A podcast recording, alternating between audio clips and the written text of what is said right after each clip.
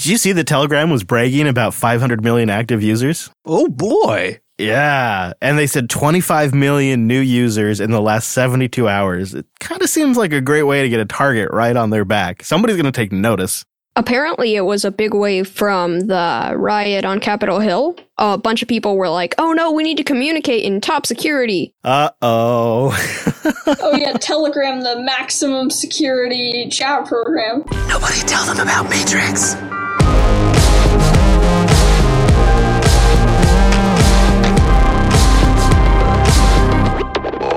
Hello, friends, and welcome into your weekly Linux talk show. My name is Chris. My name is Wes. Hello, Wes. Looking very dapper today. I like the all silver outfit. Well, I thought you'd like the bow tie especially. Well, you know what really impresses me is those socks. That is really going the extra mile. This episode is brought to you by Cloud Guru, the leader in hands on learning. The only way to learn a new skill, you know it, is by doing it. That's why ACG provides hands on labs, cloud Linux servers, and much more.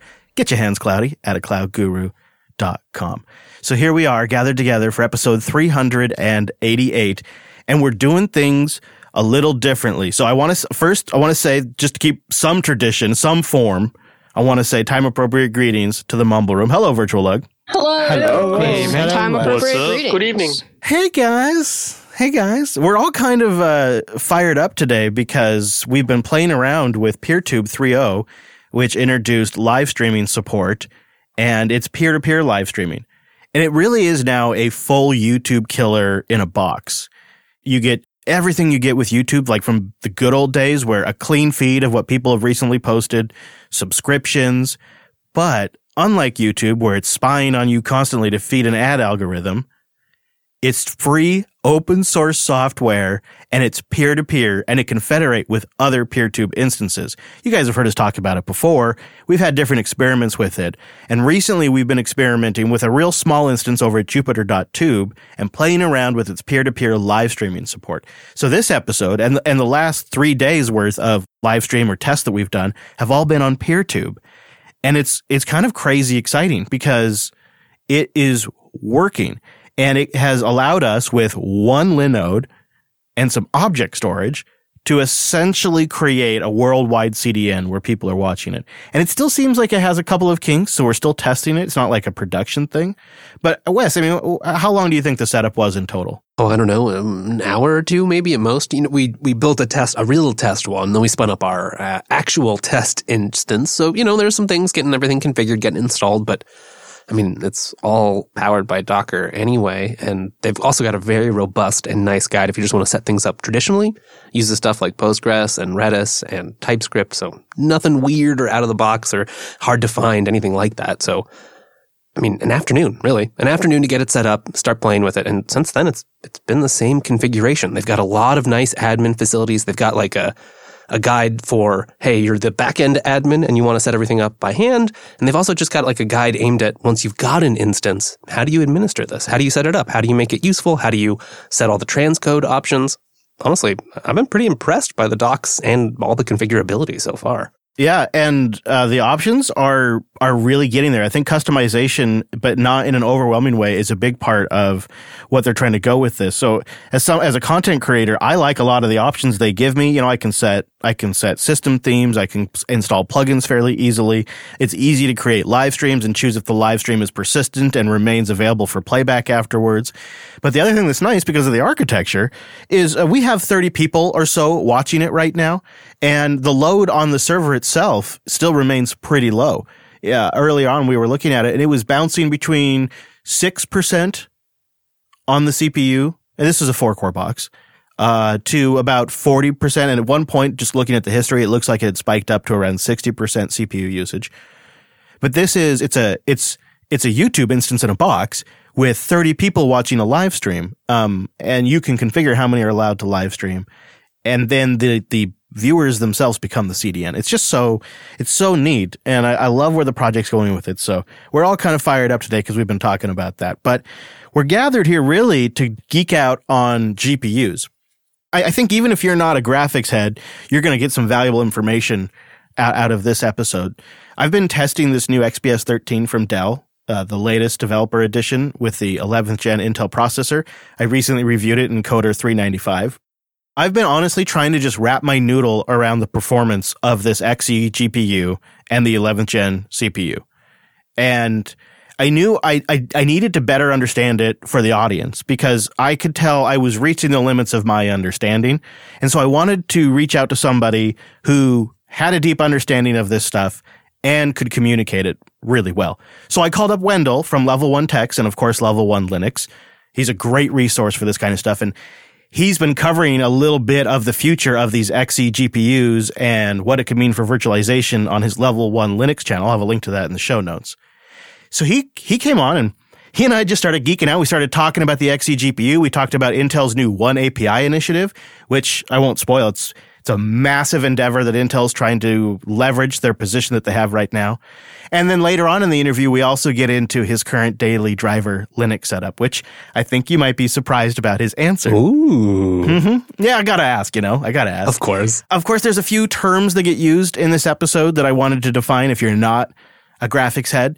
Uh, GVT, G is virtualizing the GPU for multiple guest machines. So it effectively gives you near native GPU performance in a virtual machine while still also allowing the host to use that GPU. So that's GVT-g. VFIO comes up. That allows virtual machines direct access to PCI hardware resources like the GPU or a, a network card or another, another PCI device. I've actually passed through like a USB card to it and, and, and even a dock, a Thunderbolt dock. Uh, that's using VFIO. And then also another term that gets mentioned that you may or may not be familiar with in this interview is iGPU. In the context of our chat, it's the graphics card that comes built into Intel CPUs. But don't worry, stick with it. Even if you're not a graphics person, I think there's something uh, that'll interest you that's worth listening to in this chat with Wendell. So the reason I wanted to chat with you today was I got my hands on a Dell XPS Developer Edition that has an i5 11th gen Intel CPU and the Xe-LP graphics in it. And this little laptop is blowing my X1 Carbon with 10th gen with an i7 CPU and GPU away. I mean, it just is shredding it in machine learning benchmarks. And I can play actual video games on it. I can play Tomb Raider I can play Hotshot Racing. I can play CSGO and, you know, nothing that's super demanding, but games I'm currently playing that I actually enjoy playing. I can play them on this laptop with a, with an integrated GPU. And I, I, I thought to myself, something must be going on here more than I can appreciate. And I thought, you know, this is something I need to ask Wendell is like, what's going on with these XE or Z graphics? And I, I hear about a dedicated GPU and the whole thing. So can you kind of just fill me in? So Intel had their oneAPI thing and a lot of you know, details, I guess, about the Intel graphics stuff came to light. And they've got Xe graphics now in their 11th gen. And to me, that's not as, not quite, I mean, it's imp- like, okay, it's impressive, but it's also not super impressive because the uh, integrated graphics sort of stagnated there for, I don't know, what, like four generations. And then so the Xe graphics that's in, you know, the 11th gen eh, yeah, it's okay. But what Apple was able to do with their integrated graphics arguably is more impressive because that would be something more on the level of what I would expect from Intel when they're going to release Xe graphics to begin with. But maybe the second generation of that will be good. And at Intel in their oneAPI, they sort of revealed some of like the, the DG1 dedicated graphics stuff and like DG2 and what they have in mind for Xe graphics, especially in the data center. And, you know, packing a thousand, you know, Dota sessions or whatever on a, uh, on a single card, uh, which, you know, had four GPUs on it. But, you know, it's a single PCIe card. And so that, that's kind of exciting. Um, because they're hitting power targets, not just, you know, throwing, you know, raw watts at it to get the performance. Um, but also like maybe that will be good for laptop users having those, those kind of things integrated. But in the bigger picture, how everything stacks up, it's like the, uh, Apple M1 and then like Radeon integrated graphics. And then way on down the list is the old iGPU and somewhere between, you know, uh, the M1 and the really old iGPU is Xe graphics. It, it wins some against Radeon. It, it loses some against, against Radeon. It's a different, different architecture and it's, it, it is really interesting. I suppose your point's well taken, though. It, ideally, we would have been at where we're at right now about three generations ago. Um, Yes. So it's good, but not good as good as it should be by now. Yes, yeah. I mean, if you if you want to take the the anti-Apple spin on it, you can say, well, you know, Apple was able to do this with you know uh, failed toaster parts and uh, used rubber bands. so you know, the big people should have been able to at least be that good. But the, you know, the reality is that ARM and some other things are are doing some some magic for us. But Apple did some genuinely good engineering with their processors and worked with some smart and talented people to, to sort of, to sort of bring it together. And XE graphics is still sort of bolted on a, a legacy architecture, but, um, I don't have a feel for how different or how similar XE graphics is to things that have been tried in the past, like Larrabee. And, um, you know, early on with Larrabee, it looked like Larrabee was going to be amazing because they were like they did a, their engineers did a, a, deep dive on I think Quake, one of the id Software engines, and you know it's like you know just there's a thousand or two thousand lightweight x86 cores on this GPU because yeah you can use x86 for everything. I mean that what could possibly be wrong with that idea? mm-hmm. And then you look at a game like Quake, and it turns out that that that kind of a game the engine was basically from the mind of a genius or mind of, of several geniuses. And nobody else built game engines that way. But that wasn't really discovered until they went to port other game engines later. Uh, and so it was like, oh, Larrabee, maybe this isn't good for anything running other than anything other than Quake. But in terms of running hardware really quickly, it ran Quake really, really amazingly well. And that's what Apple has done with M1 and M1 graphics is they've looked really closely. They've done a lot of analysis on the software that they run and the instructions and also the emulation layer. Like the stuff that they added to make ARM better able to deal with x86 instructions, which are, you know, variable length. That's some really clever stuff, but it, it's from a deep dive at just looking at the sequence of instructions that are run and looking at the insanity and saying, okay, what do we have to do here? Let's let's make this let's make this work. It stands to reason they did the same thing with graphics. And that's the difference here. That's the difference for the iGPU. They really looked at, uh, you know, a whole ecosystem of games because Tomb Raider, Tomb Raider is fairly well optimized. It runs really good on the, uh, on the, uh, the mobile embedded platform with XE graphics for oneAPI. What I'm starting to see from oneAPI is Intel saying, okay, in order for us to squeeze more performance out of silicon, we're going to have to change our software. And so I think, you know, this is kind of long winded, but this is just a long winded way to, to preface by saying I think Apple is taking a hardware assisted software optimization route. And I think Intel is taking a software uh, assisted hardware optimization path. So on the one hand, you've got Apple, which is doing a pre-pass on your software to make it better fit the hardware. And the hardware has stuff in it to run the instructions that are not, you know, necessarily ARM instructions a little better. Intel, on the other hand, is saying we need to make adjustments in software and recompile. And so this is happening at com- compile time. And the other one's not happening at compile time, but it's not happening at runtime either. It's sort of in the me- in in the mix. And so I think there's pros and cons for both approaches. Sure. It seems to me though, the advantage long term of Intel's approach is that that stuff is baked into Linux. And as longtime Linux users, I, I, I think you probably agree, we can be patient with this kind of stuff. And if it means in years down the road, we will have really reasonable laptop and desktop graphics that are totally supported out of the box when I install Linux, I'm along for the ride. And it doesn't have to be absolutely, that's what I think excited me about the XE graphics is it doesn't have to be competitive with the latest NVIDIA and AMD graphics. That's not my work case. My work case is mostly I want an, I want an accelerated desktop. I want accelerated video encoding and decoding, and I want to be able to play some games really well, but not, doesn't have to be like on absolutely high settings. And I, I think Intel could get us there and no driver fiddling required.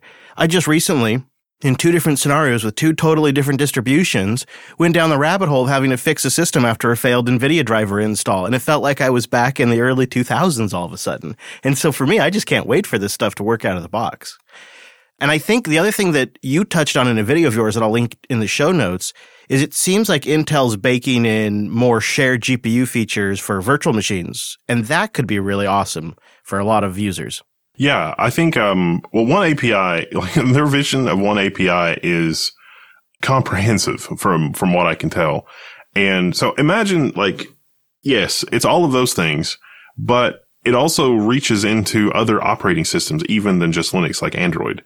So their vision of it is to make it super easy for developers to not have to worry about anything. So I, um, I did the interview with, um, with Jeff McVeigh. It'll probably, it'll probably be out maybe Monday or Tuesday.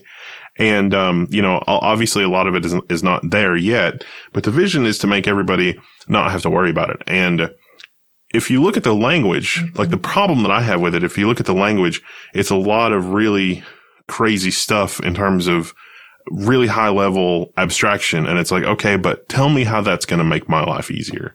And one thing that I have, you know, a, a personal experience with is just the linear algebra libraries. And the linear algebra libraries, like you think it's like, how many ways are there to just, you, you know, let's let's compute you know the the eigenvalues of this let's do some matrix multiplication turns out on a modern x86 processors there's like a dozen ways to do that and some ways are faster than others some ways are faster with a sparse data set some day, some ways are faster with a you know a, a full data set some ways are, are you know it's just it's crazy and so a lot with this open source, like when you're doing the research thing, you, you, actually need to run some tests, not only in your data set, but also on the machines that you have available to do the testing. Like you can't just dive into the calculations and, and say to the library, here, go calculate this for me. You're not necessarily going to get the most efficient path to do the calculations based on your hardware and the available data. And so oneAPI is supposed to take all of that away, but also supposed to make things a little easier cross-platform. Like, you know, the new, the new iPhone 12 has like this LiDAR thing that's completely crazy. And I was watching, I think it was an Unreal Engine demo the other day or something. No, it was, it was, a, it was some third party company has, uh, trained a model that will produce blender models from LiDAR and the camera. And it is unbelievable. Like you just hold the camera up and slowly move it around as it, as it indicates. And it uses the LiDAR and the, the camera in the iPhone to produce a realistic blender model of whatever it is that you, you were doing with your phone. And it is truly incredible. It's, it's just, it's just insane. And so from the descriptions of oneAPI, what's happening in my brain is saying, okay, if you're going to build that, there's a phone component, there's a cloud component, there's a training component, there's all these different software stacks. You think about developing an Android, it's like, okay, I'm going to get out Eclipse or Android Studio, the JetBrains tools, whatever, and start, you know, there's that whole tech stack and ADB and getting all of that stuff ready. And then in the cloud side of it, it's like, am I using Amazon Lambda? And it's got all the stuff that goes with that. Or if I'm, I'm not using Amazon Lambda, maybe I have to do my own cloud infrastructure. Maybe I'm going to need, you know, a whole tech stack there. And then there's probably going to be some middleware applications where I'm going to do, you know, some special sauce or whatever. And it's going to be a whole other product stack there. And Intel is saying, look, this is too much to ask of developers and research scientists and stuff like that. We need to come up with a, a, really high level interface to all of this stuff and open it as much as possible so that everybody will, will build it because we're spending a lot of our time, you know, figuring out which instruction set will do basic linear algebra the quickest. And we don't need to do that. And um, that is kind of a, you know, to your point, that is kind of uh, uh, kind of what Intel has in mind is to take those optimizations away, to, to, so that you don't have to you don't have to do those optimizations yourself. The library sort of knows that and, and figures that out.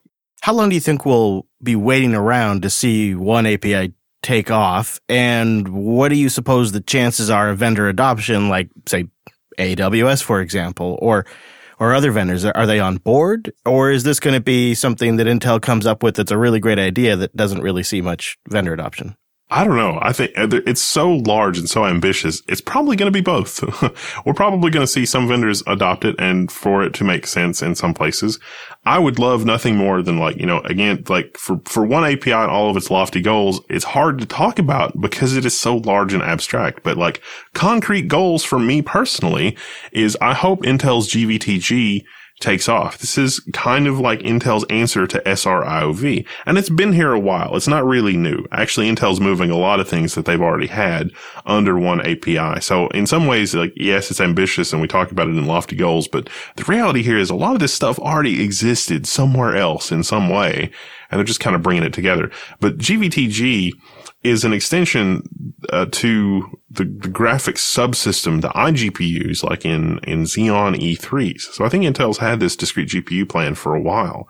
Now, you know, the iGPU and a Xeon E3, that is, like when you when you say anemic GPU, like that's so there's a picture there. That's that's what it is. So it's like okay, I've taken you know an unsustainable amount of food and I've divided it among four people, or I've divided it you know I've divided this this infinitesimal amount of GPU horsepower among four virtual machines. And you can do that with GVT-g. You can you can slice and dice it with two virtual machines or three virtual machines. Unlike SR-IOV, which tends to be more of a hard partition when we're talking about it in the in the graphics space in terms of VRAM and some of the other other components. GVT-g is a little bit more flexible. You get, you know, GPUs weren't designed for things like context switching, but you have a little bit more of an ability to do context switching like behavior um, with GVT-g. And so in the demonstrations that uh, Jeff McVeigh did in the oneAPI presentation and, you know, and some of the stuff that Raja Koduri was talking about, it looked like their GPUs were set up to do that. So it's like, I want to run a thousand Dota clients across four GPUs. Okay. You know, we can do that. Now we've got a really, you know, a really heavy demanding, uh, simulation workload that we need to run in this other virtual machine. And it's like, okay, well, we can, we can move the Dota clients over to these, these three GPUs and give the, the heavy simulation, you know, one dedicated piece of silicon or, or whatever it takes to, to actually run it. And so those functions are the things that I'm looking out for. I'm looking for that. I want to be able to take the changes that they make to the Linux kernel and be able to roll with that. Because one of the things they specifically talked about in the presentation is being able to take the frame buffer from that GPU and shove it into another GPU directly over the PCI bus without hitting main memory. And for our Looking Glass project, that would be the holy grail. Like if the plumbing is there in the Linux kernel to do that for the uh, Intel GPUs, we know Radeon GPUs are quasi capable of it. What do we need to do to move, we as a community need to do to move the needle forward to be able to do direct GPU frame buffer, frame buffer copies. At that point, we're no longer constrained by main memory bandwidth. We can literally copy that frame buffer directly into another GPU from a guest GPU to a host GPU. And that's really the next step for speed and optimization in VFIO. Not only for enterprise workloads where they're doing simulations or tons of streaming clients, but I would love to see this land in consumer machines because it would make VM super fast, obviously, but it also means we'd be a step closer to fully isolated applications where the entire stack is completely isolated, but you're not taking a big performance penalty for that. Yeah, I think uh, having a hardware assist, I mean, that level of uh, containerization, I, I don't want to call it containerization because that applies something else, but that level of containerization, that can only be the future. Or isolation. Yeah, I mean, we have to have this level of secure compute. Like there's no, like the security threats and the stuff that we see with, with things like solar wind. There is no reason today that we shouldn't be running all of our applications in individual application sandboxes. I mean, it's almost to the point where each individual application should have its own encrypted memory space. The thing that's preventing us from getting there is market segmentation. We have the hardware, we have the technology. Come on, guys, let's dot the I's and cross the T's. Right. Yes, that sounds like another rant I heard recently from uh, a well known individual. I want to take a moment and welcome a brand new sponsor to the network and to the show. It's Oh Dear. And the timing is perfect because I think a lot of us are looking for a better take on how to do monitoring and looking for something that was designed to work with automation. And that's where Dear comes in. Go to ohdear.app and use the promo code Linux for a $10 discount on any plan. Dear was co-founded by the author of Cron.weekly and a listener of this show. So they're also from the community. And I think that's really great. You know, as somebody who does run a lot of services, I know what it's like to be informed by my listeners that something's out before I know it's out. So be the first to know when your site is unavailable. Dear has global uptime checking with servers that are worldwide that will report a problem as soon as it happens from multiple different angles. And they can go deep into your site. They can crawl and index your entire website and detect a broken link and notify you about that. There's also the ability, of course, to monitor all kinds of aspects of the backend infrastructure. So perhaps you have scheduled tasks or uh, cron jobs and you want to find out if they've run or not and look and get alerts if something doesn't execute. Odear completely accommodates that. Odear is always monitoring the performance and speed of your website over time. So they can detect if something happens immediately, if you have a sudden performance impact, something gets really slow, or get a historical snapshot. See if performance is changing over time. But the thing that really makes Oh Dear really special is the API. It lets you configure everything about the application.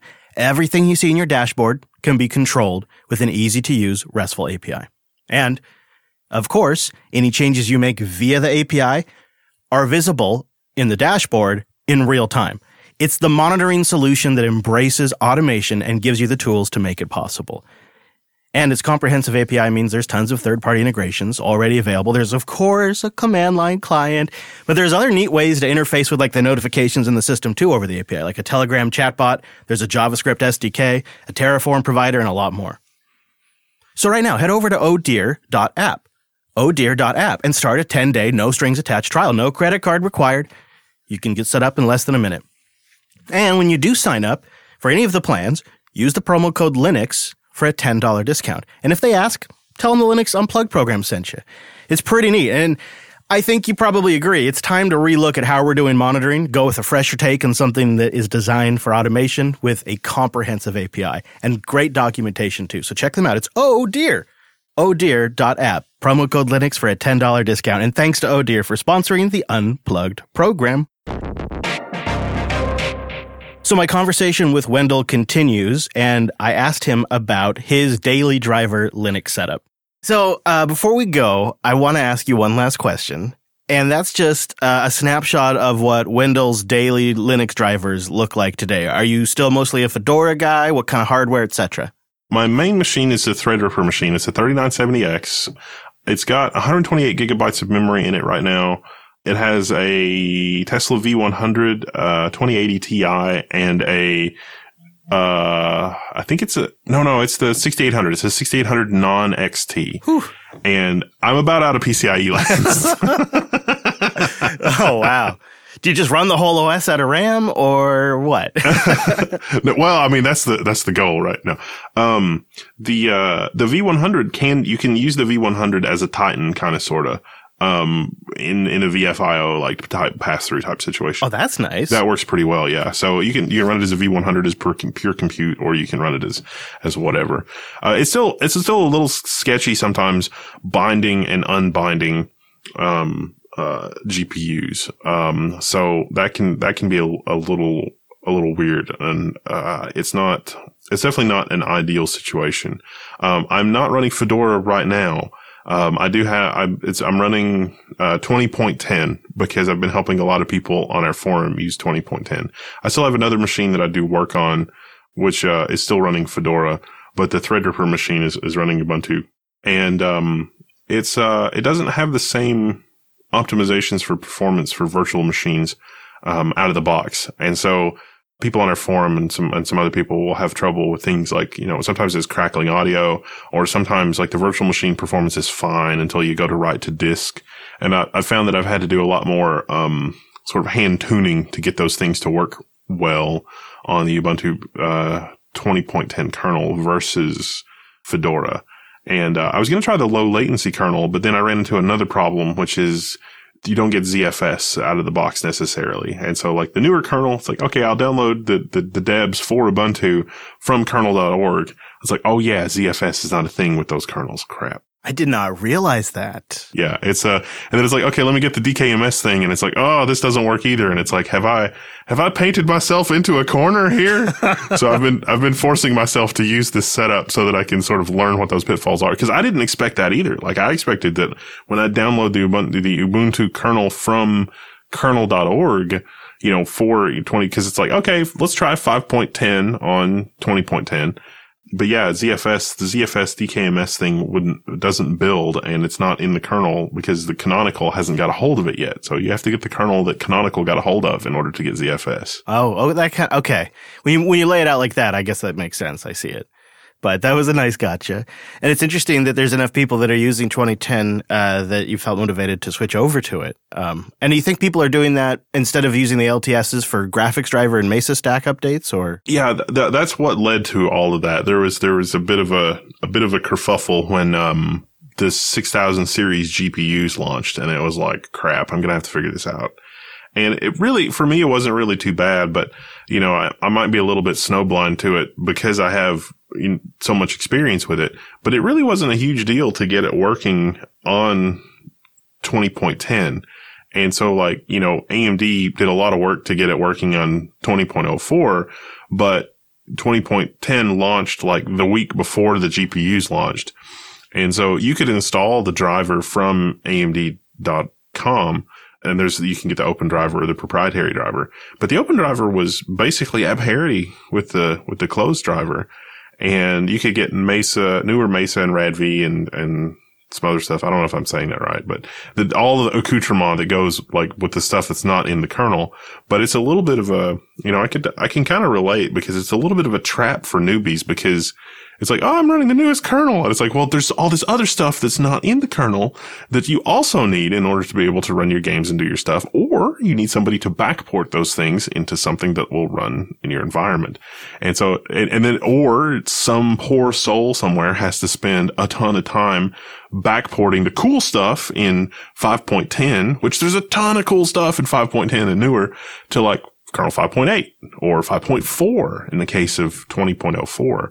And so it's kind of an impossible situation because you want the people doing the development, doing the development on branch master, I guess, for lack of a better way to describe it, like on head. Like you want them doing the work there because that's where it is, or they know where the bodies are buried, you know, wherever it was. And so they were doing their work all along when head was 5.4 and they know what's broken in 5.4. And so it seems like a crazy situation where you know, somebody inside of AMD and somebody inside of Valve or somebody on Valve's indirect payroll, because Valve is greasing the wheels here very quietly with a lot of money. And that is appreciated, but you know, it sort of gets spoiled. Like if, if it's like, oh, Valve is paying $3 million to, you know, developers all over the world to advance this thing forward, then, you know, people tend to want to, want to, want to just pee in the Cheerios, as it were. It's better to just keep it quiet and just get the work done and, you know, not, not do anything for the fanfare. They're not necessarily in it for the glory anyways. Yeah, yeah. They just, it's like, I just, I just want a reasonable computing experience. That's where I am with VFIO. It's like the whole reason I do the VFIO stuff rather than trying to run it native is like, I don't, you know, I don't have time for this. I just want it to work. And it's like, yes, I would love it if everything worked perfectly on Linux, but I don't have time for that. Um, so I want Linux to do what Linux does well because I can count on Linux to do that. I don't want to bring the, the, the horrible ugliness into Linux because it's my nice, clean, pristine, you know, thing. But, um, like the whole understanding in the community of like the whole driver thing with the 6000 series GPUs and all that. It's just, it's like when the fabs were spinning up making those GPUs, there were developers developing on what was then the head of development for the Linux kernel, which is probably like 5.4, 5.6 or something in that, not 5.10 eh, or, you know, 5.10 you know, beta one or whatever. And Ubuntu 2004 would have been sort of the big release. It's what, you know, Canonical says the majority of their users are using the LTS releases. Of course, the enthusiasts are using the latest releases and enthusiasts are likely the ones to buy new GPUs when they first come out. But yeah. Okay. We're using an LTS support, but long-term support doesn't imply that it's going to have the scaffolding and infrastructure right. to be able to support all of the stuff that you get with graphics graphics. So like LTS support, it's like, okay, we're going to spin up our network driver. We're going to spin up our mouse driver because our mouse has 37 buttons and the built-in driver doesn't handle that well or whatever. That's going to be fine because that device isn't changing very often. It's on the market. It's set. It's fixed, right? Yeah. The interface in the kernel is not really changing, but with GPUs, that's not really the case. The interface within the kernel is changing dramatically. Yeah. And because of the work bringing the newer GPUs to the kernel, we see in what ways the old interface is deficient. So then it becomes a huge amount of work to backport those changes to the kernel to the old kernel. Effectively, you are, you know, just dressing up, cherry picking bits of kernel 5.10 and shoving it into kernel 5.4.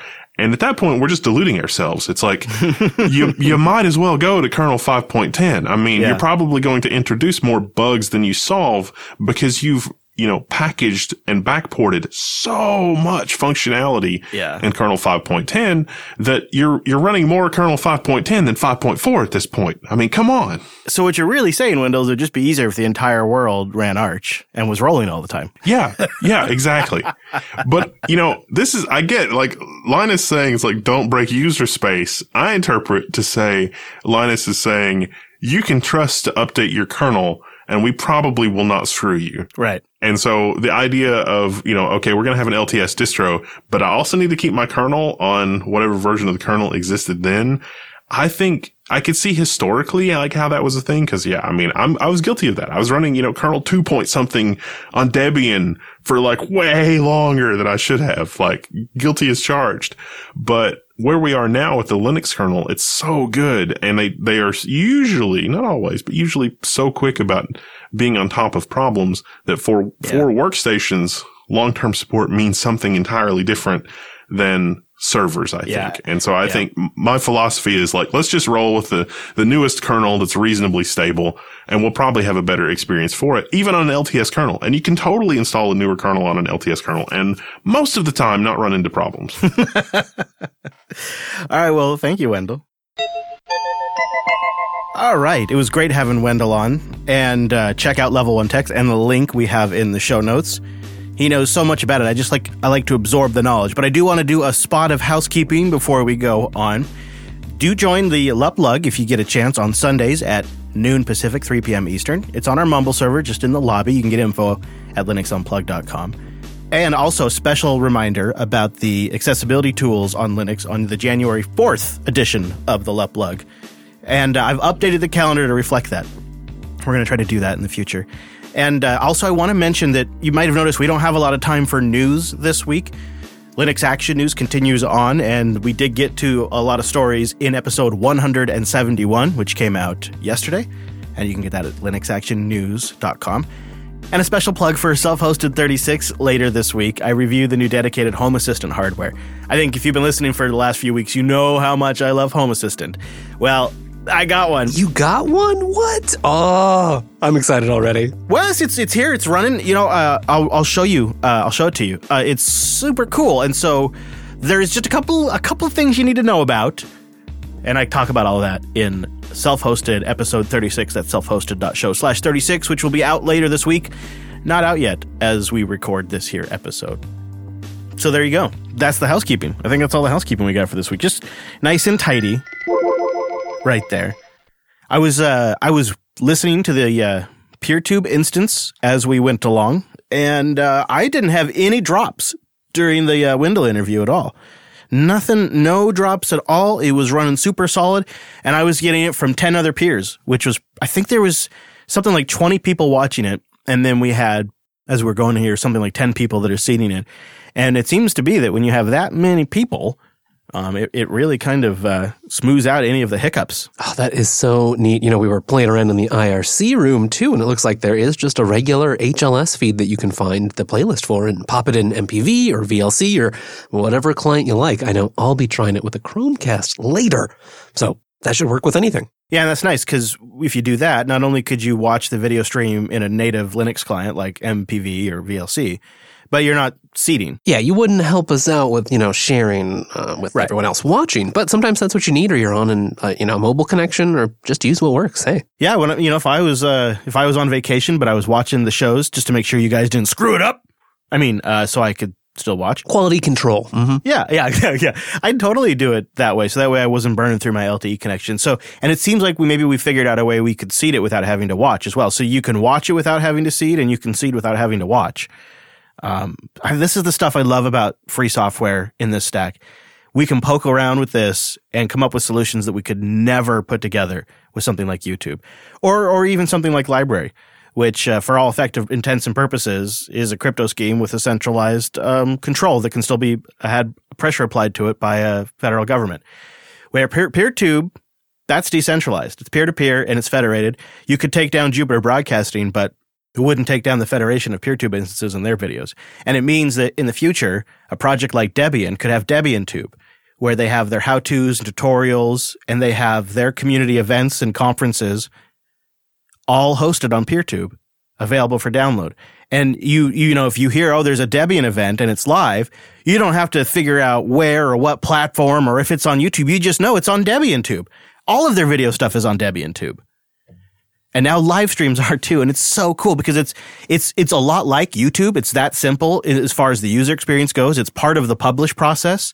You publish and if your account's enabled to go live, you have an option to just live stream and it gives you the URL and the key. You plug that into OBS and you're live like if, if it was Twitch. It's just as easy to stream to as Twitch or YouTube. uh, and it's incredible. It's incredible because we're running it all on one instance. And uh, we experimented over the weekend with a Linode two core instance that was just two cores and four gigs of RAM. And we were hosting 20 people in that live stream. And it was about 60% utilization. We did totally max it out when we started two streams. Well, I had to make trouble and stream myself. I mean, you couldn't have all the streaming glory. You were even sending some pretty high res stuff and it looked good and you were able to play it back on the studio TV even. Yeah, it plays the the PeerTube player even plays in Safari on the iPhone. I mean, it passes that low bar. So it's like really it works anywhere. There's no flash required like it used to require back in the day when we first started streaming. I'm I'm pretty stoked about it. Uh, I think it still has a few hiccups here and there, but some of that could be implementation, so we're still testing it. But I think it's pretty exciting, not only because it could act as a canonical archive for all of the past and current JB shows, but it could mean that if for whatever reason, you know, maybe JB, like I was talking, I was speculating on the pre-show, maybe JB one day defends a an encryption activist who's somebody who's who's publicly known for being anti-backdoor encryption and that becomes disallowed speech on YouTube will have a PeerTube platform. Maybe it never happens. Maybe it's just nice to just have it multiple options. But what's so great about it is we can just plug it into our existing infrastructure. We can send an RTMP feed to it and we can stream to it just like every other endpoint we stream to. And now it's just part of that mix. And that's how we're starting to work with it. And I think it has a lot of potential for open source projects, much like I think Matrix does. There's a lot of the same shared potential there. Matrix for the chat and real time communication, and then uh, PeerTube for project archives and live stream events. I think the two things complement each other a lot. Linode.com slash unplugged. Linode.com slash unplugged. That's where you go to get a $100 60 day credit. I was just checking. There's just no way, right? They're still giving us that deal? Wes, is this possible? Shh, don't tell them. It's too good. Did you uh, did you check with Janice in the back office because it's just too good of a deal. There's no way they're letting us still do this. She was having a sandwich. She gave me the thumbs up though. Got the thumbs up. Okay. Linode.com slash unplugged. You go there to get a $100 60 day credit towards your new account. And of course, you support the show. Linode is our cloud provider. This PeerTube instance that I can't stop going on about. Yeah, you know it's hosted on Linode. It's really neat, actually, because first we set up a test instance, just like a proof of concept in minutes. And, you know, we chose an Ubuntu LTS base 2004, then installed Docker on top of that, and then deployed the image, and we're up and going in, in just minutes, really. And then once we validated it, we thought, how could we build it a little bit better? Like we could carve off lar- large chunks of block storage because it's super easy to just add a bunch of block storage to a Linode host. That's no problem at all. And Linode's prices are really competitive. In fact, 30 to 50% less than major cloud providers like AWS or Google Cloud or Azure. So the, the pricing's great, but we thought we could probably do it better than that. We were looking at the PeerTube documentation and they have a, they have a deployment approach where you use S3 compatible object storage. Well, guess what Linode has? They have S3 compatible object storage, which means we can just use as little or as much space as we need. We don't have to carve off terabytes at a time so that way we can accommodate months and months of growth. We can just use as much or little. And it also means that these files that PeerTube creates, like the different derivatives for lower quality streaming, they're available to us via object storage for other automation purposes. Like perhaps we write some scripts that now publish those to archive.org. It's so great. Object storage is a lot of fun to play with. And combining it with PeerTube, I think what we've maybe have built here is a super easy reproducible model for other open source projects out there. You know, it's, uh, uh, right now we have a four core VPS because we want to play around with live streaming, but you could really get away with a two core VPS. Put some, we had, right now we have 16 gigs of RAM because again, we're experimenting, but initially we started with four gigs of RAM. This, this could be like somewhere in the five to $10 a month territory over at Linode. You see what I'm saying? How this could be really accessible for projects. You can one click deploy a system with Docker ready to go. It's really simple for them to get going. The entire stack is open source. Linode is a participating member of the Linux community. They've been contributing to projects and events forever. They've been around forever. They started in 2000 and I think it was actually, no, I think it was 1800s. Yeah, I think they've been around for 200. Oh, no, I'm sorry. No, that's not quite right. But they've been around forever. They're an independently owned company. They, they, they started because they have a love for Linux. And you, you just, as a project now have access to this. It's like just, it became available, YouTube in a box, but it's YouTube of the good old days under your control. And it's not stealing your information. And it's on the Linode stack. It's with a company that's been around since 2003. So you know they're in it for the long haul. Uh, also, Linode makes it really easy to host game servers. I was playing around with this for my kid. They have multiple different types of game servers on there. Of course, they have things like Team Fortress and um, CSGO and Minecraft. The Minecraft one, you should check that out. They let you set all of the options you really are going to care about, like the in-game server options in the Linode setup screen. They've they've automated all of that for you too. so cool. So if you want a safe place for your friends, your kids, your community to play Minecraft or one of the other many popular games like Ark's on there as well. It's such a nice balance point though, right? I mean, you get the one click, you get the easy configurability because you know how to do it all. You don't have to fuss with it this time. But if you ever need to go back in and actually make more changes, I mean, you've got SSH access, you've got full control. It's all right there. Yep. They, they give you the whole range, which is, of course, appeals to Wes and I quite a bit. They're just dedicated to offering the best virtualized cloud computing. If it runs on Linux, it'll run on Linode. And then however much you want, automation or just build it from the ground up, you choose. And they make it all really accessible with a great dashboard. So get that $100 credit and play around.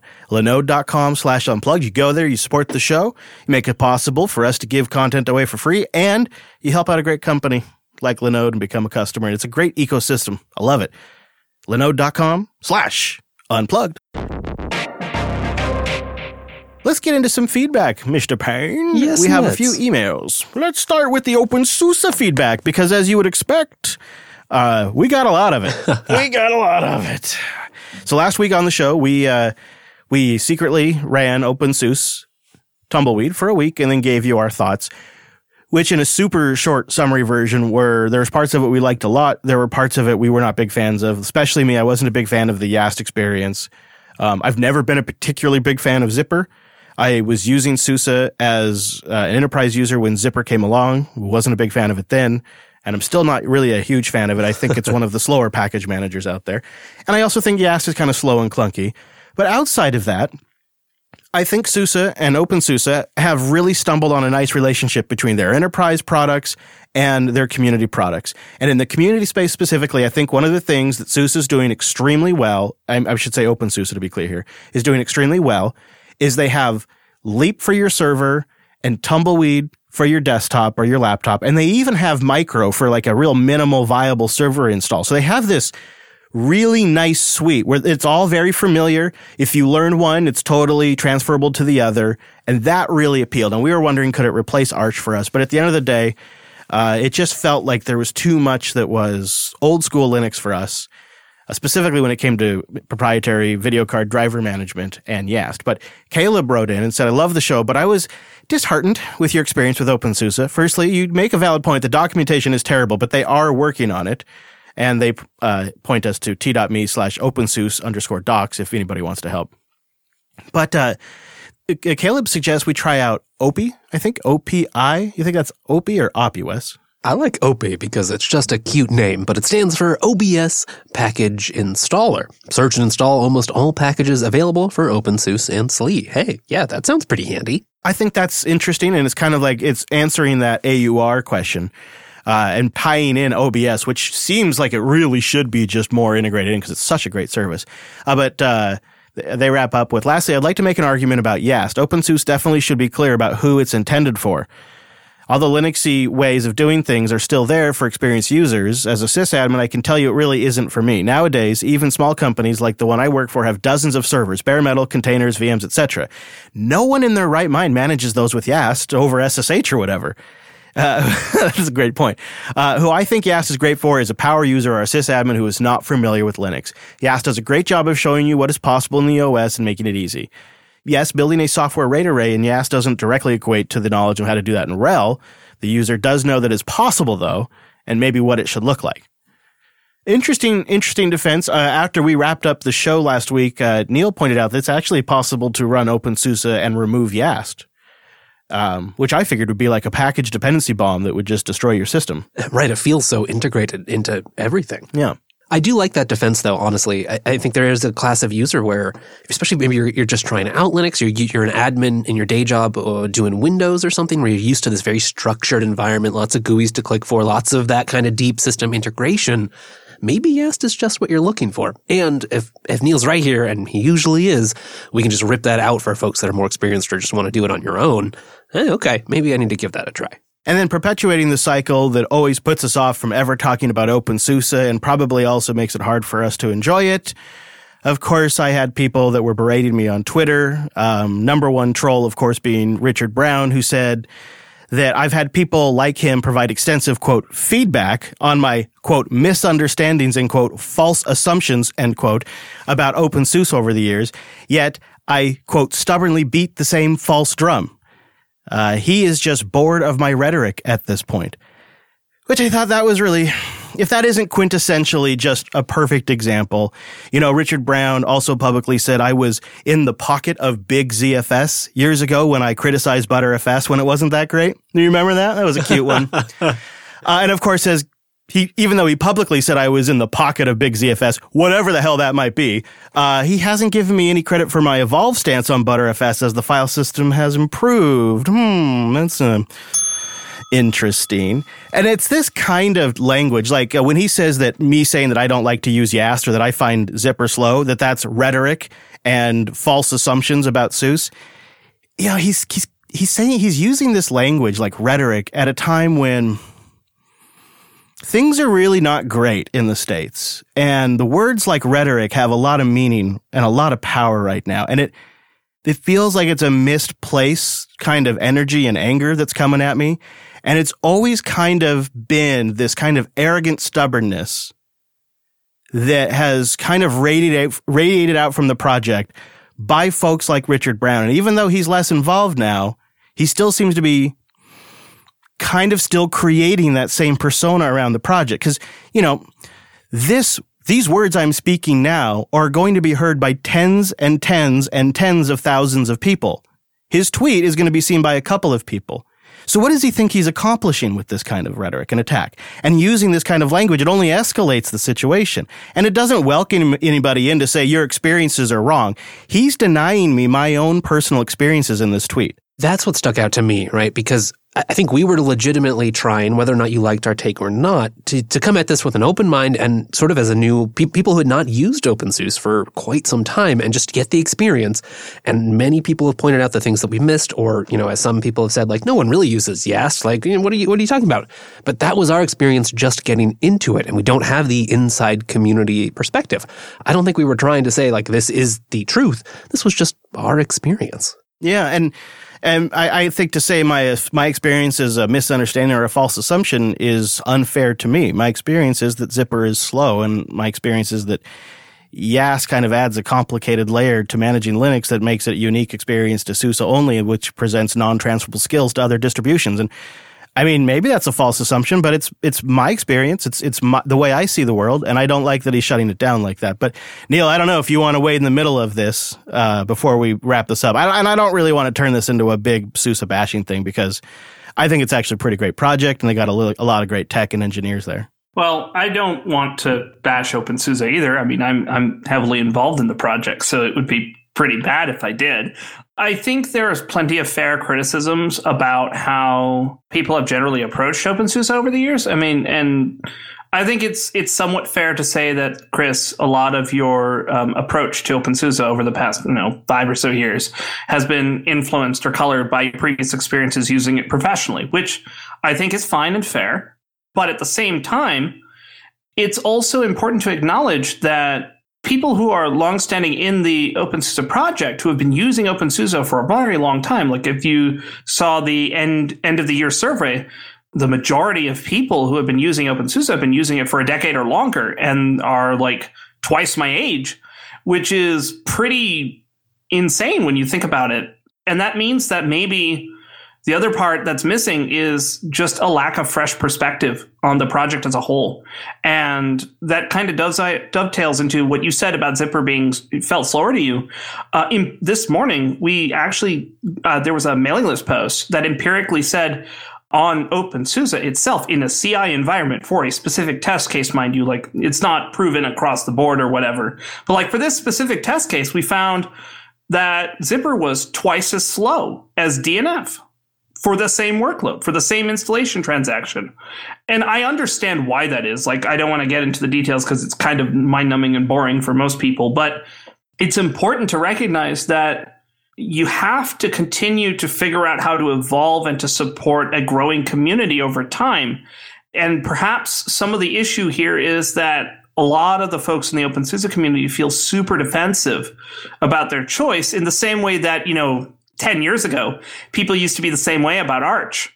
And Susa and Mandriva and Mageia users, they're all in that boat now where people often criticize them for their choice rather than embracing them and helping them turn into people that can help make their choice of distributions better. Yeah, I can totally I could totally kind of see that. I think that's a really fair point. I hope that they are able to attract new blood because it sounds like that may be an issue for the project if that many people of it have been using it for that long. But we uh you know, I, I, we keep an eye on it. It just it seems like too. We I think there has to be room for different distros for different folks. Yes, definitely. And I think that's where SUSE falls down for us. It's like it's not that it doesn't work. It's not that it's some pile of garbage. It's just not the distro for us. And the way we've learned to work in the Linux ecosystem over a long time, because we we we now we've been doing this for a while. Somebody coming in new and fresh uh, like Kayla pointed out in the email, that maybe doesn't know how to do something in Linux, but just wants to know it can be done, or maybe needs to learn it's possible. Yast provides that functionality. I mean, there was a period of time when I was using Yast to connect my uh, SLES storage servers to a, to a Windows domain, and I knew how to do it on the command line using all the tools, but over time it just became a lot nicer and quicker to just go into Yast and if I install that module if I hadn't if I didn't have it installed, put the credentials in and let it just do its thing. And I use the hell out of that. And I to- so I can totally relate to somebody who maybe isn't particularly familiar with the process being able to rely on Yast and knowing it's getting done right. That's just not where I'm at anymore. Uh, and that's just my experience. But, anyways, let's move on because uh, we had somebody write in that suggested that we try out Alpine. Jordan says, uh, I know you guys never really had a personal use case for it, but one that I found for Alpine that nothing else can do is custom install media. Just for fun, here's what I did. I built a chroot on Arch. I use it to make a custom ISO. Then I boot the ISO in a VM, configure the network, save the changes with Alpine LBU, and then I boot that ISO with the LBU changes on real hardware. Boom! I have my own install image factory. The biggest drawback is that it uses MUSL Oh, instead of glibc. Mm, mm-hmm. Uh, he goes on to say the area where this is an issue is proprietary applications. There is a compatibility layer for G- glibc libraries, but I haven't tried Steam yet. oh, wow. Alpine on the desktop. All right. what I like about this feedback was that Jordan clearly got some of our perspective, you know, just that Alpine is conceptually similar to Arch, they write, and that I, I like to think of it as a smaller, simpler Arch what stuck with me there is that clearly they picked up on what we wanted from Arch was this sort of simple base, very lean and mean, and that we could actually just have an understanding of everything that was going on, especially for the Arch server. He, I think, I think he's right though that hey, maybe we should try Alpine in a few more places, see where it fits. Yeah, that minimum viable server really is what appeals to us, and you can kind of see why maybe SUSE doesn't necessarily appeal to us because what we want is just the bare, bare minimum where Wes and I can actually articulate to you the applications that are installed because it's Samba and NetData and everything else is in a container. We can articulate to you the file system layout and everything because we built it with our own hands and we only installed the packages we absolutely had to have. And that's one of the ways we think maybe we've been a little more successful now with Arch on the server is switching to the LTS kernel and really keeping that base install super, super minimal. I also like it as a way for, you know, there's lots of stuff that Arch or Alpine or similar, they don't set up for you, or maybe they give you documentation about how to set up. And I, I like us having to either figure out how to do that or not do that and skip it and live with the results because it also gives you a nice window into some of the stuff you might get for free on a more fully featured distro like Fedora or Ubuntu. Yeah, and I think there's a probably a future episode out there. Um, if we remember to wear our flame retardant pants, where we try out something like uh, micro or some of the just enough OS stuff. Maybe if it's possible to run on the Raspberry Pi, because it seems like that'd be a great candidate for that kind of SUSE distro. So I could see future content, uh, depending on what we get in feedback and if people are interested in that kind of stuff. I'm kind of thinking, Wes, we do uh, kind of a pick feedback special next week because we've got a lot of really good feedback that we haven't been able to get to. Yes, we do. Including some follow up on MailSpring, which I am now back again using since we heard the developer popped Say his head up. But yeah, I'm using MailSpring again for my email, but I want to follow up more on that later because we got some email to that. Uh, we also got some people that got predictions in, so I want to get those in while we can, while we're still within January, and a lot more. So, Wes, let's just jump to the picks and promise to do more feedback next week. Now, you may have noticed I've been thinking a lot about GPUs this week. I don't know if that came across. And while I was looking at what the hell's going on between my X1 and the XPS 13 and of course my desktop, I wanted something that's like that that utility that tells you everything about your processor. That I forget what it's called, like XCPU or whatever. Um, well, there's GPU Viewer, and it's a front end to GLX info, Vulkan info, CLI info, and ES2 info, and it puts it all in a fairly decent way. Uh, it's not, uh, not beautiful. I won't call it pretty. Yeah, that was my main takeaway here, but it's a lot simpler to navigate than having to know all the commands and then figure out like paging in your terminal, especially if you're new to this stuff and just want to figure out what's on your system and get to playing games. Yeah, is my Vulkan support working? Am I on the accelerated GPU or am I using the open source driver? These questions are immediately obvious to you with this tool. And there's lots of ways to get that info. But the nice thing about GPU Viewer is you also get the nitty gritty details, like the specific driver version information and the exact video card that's detected and the amount of hardware information that the thing can extract for your video card and, and then all the other kind of like supported 3D features in Vulkan and OpenGL.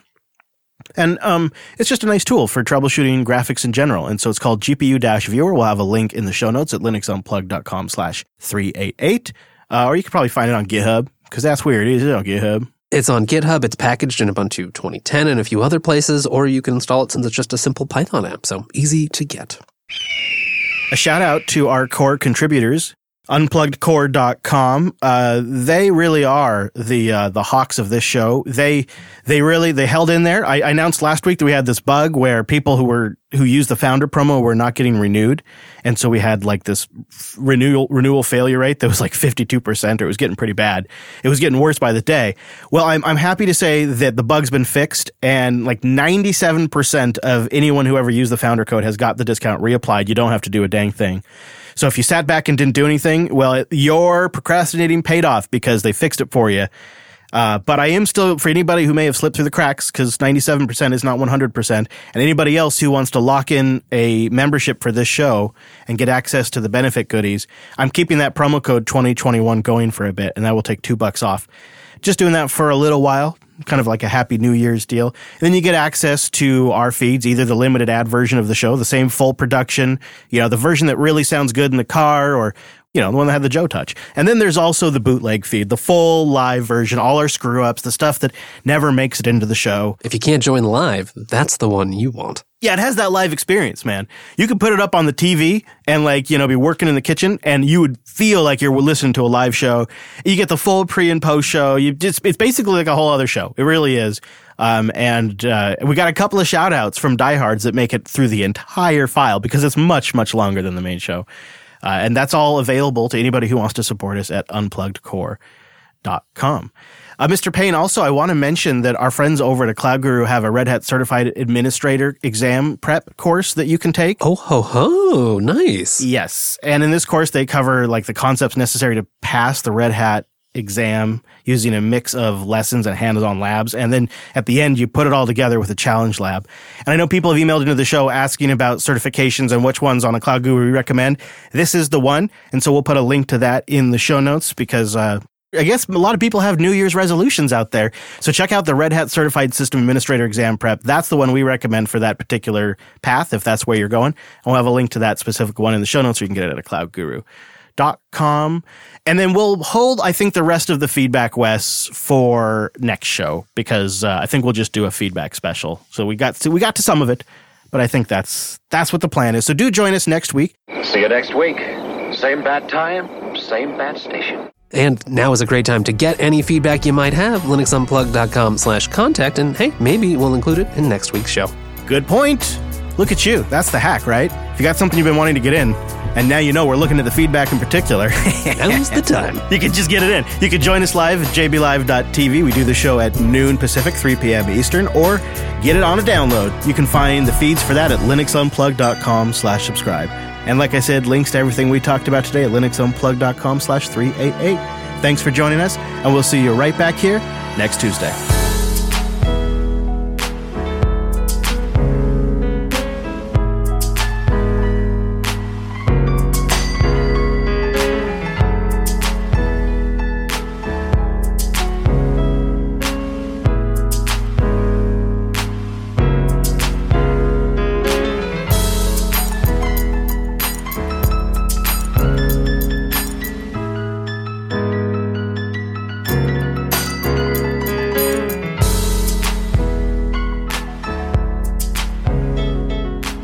Right, jbtitles.com. Let's go boat. And then I know we don't have a lot of time. I wanted to kind of make this a slightly shorter episode because we've been going long. But I did want to actually get this on air because it's something I've been meaning to talk about and haven't had a place to like talk about it or troubleshoot with you guys. So jbtitles.com, go boat. Meanwhile, Chris has some technical troubles. Yeah, I'm having some Fedora woes. And it's nothing that's like, it's not going to like, it's not a deal breaker, but I had this weird problem where all of my Flatpak apps have vanished from Plasma's purview. My launcher, my menu, KRunner. What? It cannot find them. They don't exist. I can still execute them on the command line. And if I search for them in Discover and then go to their entry, I can launch them. So they still register. They're there. They're just not there. but they're otherwise unknown. And while they are running, I cannot right click and say pin to taskbar. I cannot add them to the menu. I cannot do it. Just the I can. The option is it just you check it and nothing happens. Uh, they just and then I close them and they are they're completely unfindable unless I do the Flatpak execute command or I launch Discover again. And now here's and so I don't know what that's about. But and I don't know if this problem is related. I don't think so. But there's a separate kind of software Discover issue where I will do a DNF upgrade, you know, update whatever, and I'll update all my packages. I'll get tons and tons and tons and tons of stuff installed because Fedora's always got lots of goodies. And then I'll reboot and I'll log in and I'll get the Plasma notification that I have 14 updates available. So I'll do a DNF update. It'll say no packages available. So then I do a, fl- I'll do a Flatpak update. It'll say no updates available. I open up Discover and there's like 14 packages in there, in- including like what looked like to be just system packages. And then I do the update. So then, so that happened one time. Now the flip side has happened where I go and discover it says there's no updates. I launch DNF. It says there's updates and that they just don't agree. Like none, none of them agree, but they seem to be installing some of the same stuff. And it's really strange. So I'll do a DNF update on the command line, reboot and then get a notification. Hey, you got more packages. I go and discover, I do an update and it's not just flat packs. I know what you're talking about. I know what's happening. Different cache. Yeah, there's two separate ah. caches right now. So one of the problems that we have right now, and this is something I've been on the on my spare time trying to figure out how to fix because I'm one of the by virtue of happenstance, I'm now one of the maintainers of PackageKit upstream. I have been trying to figure out how to synchronize. Basically, the problem is because PackageKit and DNF don't expose APIs between each other to lock the database while it is refreshing and pulling in stuff. It can only do a lock when it's applying a transaction. The fix, quote unquote, was to make it so that they fetch caches independently to avoid races and all kinds of stupid stuff. Like back in the days when we were using Yum, everything was piped through the Yum tool. And what would happen occasionally is that when you ran the Yum command, it would be like waiting for PackageKit to quit, waiting for PackageKit. So can I ask you something? So what happens when? So I do a DNF update and I I, I install all the upgrades and then I go and discover and I I, I install all the all the updates there. Is it just reinstalling some of the same packages I just installed with DNF? Uh, Yeah, what's Yeah, going what on? actually happens on the file system? Huh? yeah, that's a good question. I think what actually happens is that it silently does nothing. it just chugs right along. What do you suppose is going on with the Flatpak thing? Like all my Flatpak desktop launchers are gone. I'm guessing you updated to Plasma 525. Yeah, I always update like daily. You can't keep Plasma away from him. I'm basically making that guess because like I've heard all kinds of random bonkers stuff from different people about the Plasma 525 update just today.